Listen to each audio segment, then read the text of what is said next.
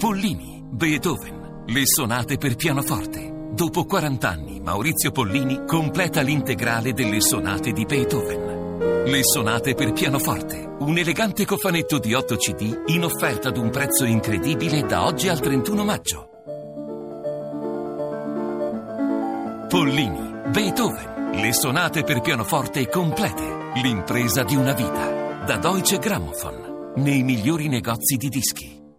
Il saggio di questa settimana è Tra grammatica e logica, saggio sulla lingua di Benedetto Croce, pubblicato da Fabrizio Serra Editore e scritto da Davide Colussi. Davide Colussi insegna linguistica italiana all'Università degli Studi di Milano Bicocca e oggi è qui in nostra compagnia alla Lingua Batte.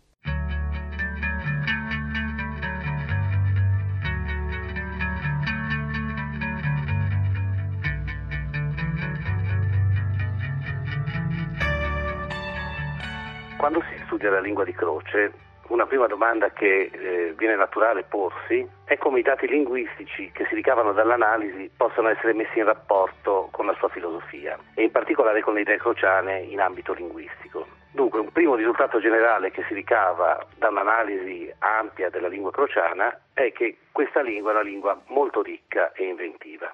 Moltissime parole del lessico di Croce sono parole di cui noi non abbiamo attestazione prima dell'uso crociano. Eh, molto spesso sono parole che compaiono una volta sola. Faccio qualche esempio. Aetico, afilosofico, alogismo, antipensiero, inequalità, semipoesia, sopraestetico e così via, sarebbero moltissimi gli esempi, con un grande uso dei prefissi e dei suffissi per ricavare nuove parole.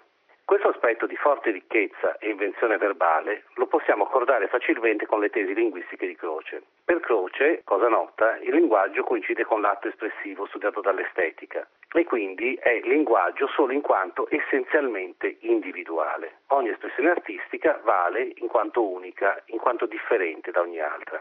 Sin qui dunque vediamo una perfetta congruenza fra le posizioni teoriche e la prassi linguistica di Croce. Però c'è un altro aspetto generale della lingua di Croce che noi dobbiamo considerare e questo aspetto è la forte patina letteraria che a me sembra primo ottocentesca, che ricopre in modo fitto e omogeneo la lingua di Croce. Tanto per fare qualche esempio, Croce scrive formula e non formula, scrive cangiare e non cambiare, mentovare e non menzionare, cotesto e non codesto, cagione e non ragione, di poi e non dopo, mercè e non per mezzo di. Potremmo supporre che si tratti di un fatto inerziale, cioè, eh, intendo dire, di pura conservazione di tratti linguistici tradizionali, ma invece non è così nelle prime edizioni delle opere di Croce si leggono le forme che oggi sono correnti, cioè formula, cambiare, menzionare, codesto. Croce quindi avrebbe potuto lasciarle come si trovavano e invece a partire dagli anni 10 provvede a correggerle nelle forme alternative più letterarie o desuete.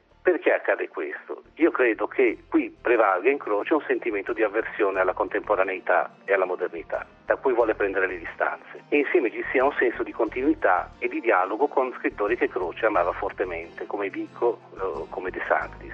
Formula, ad esempio, è tipicamente di De Sanctis.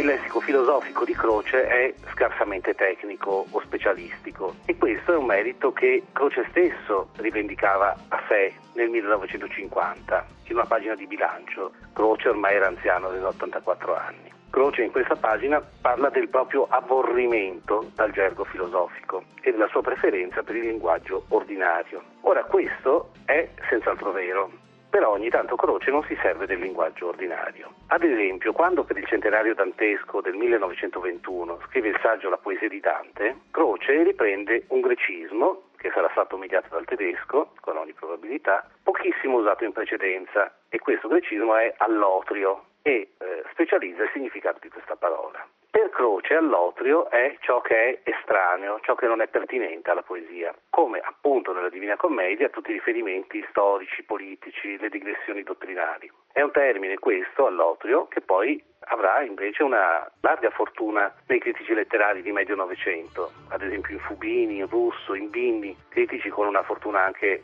scolastica molto forte, anche in Contini. e che ancora oggi di tanto in tanto noi troviamo usato nel linguaggio della critica letteraria. Croce è il primo, e questo l'ha visto molto bene uno storico della lingua, Riccardo Tesi, che impiega il termine aristotelico catarsi in un'accezione più ampia, non solo esclusivamente in riferimento all'effetto liberatorio della tragedia antica. E se io apro eh, il Corriere della Sera in un articolo del, di qualche settimana fa, potevo leggere, ad esempio, che Milano dopo le feste piomba nella catarsi.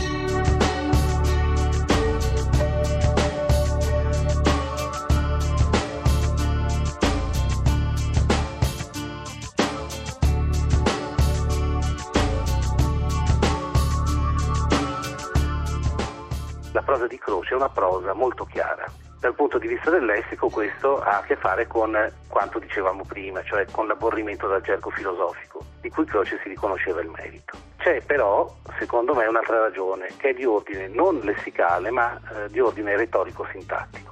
In uno dei saggi di critica letteraria per me più belli, più penetranti che Croce abbia scritto, cioè quello su Ariosto del 1917, Croce osserva fra le altre cose che l'armonia che vige sui personaggi e le vicende dell'Orlando Furioso trova un suo corrispettivo formale pressoché perfetto nel metro dell'ottava. È attraverso l'ottava che l'occhio di Croce riesce a tenere insieme e a dominare tutti i motivi narrativi che sono adunati nel poema.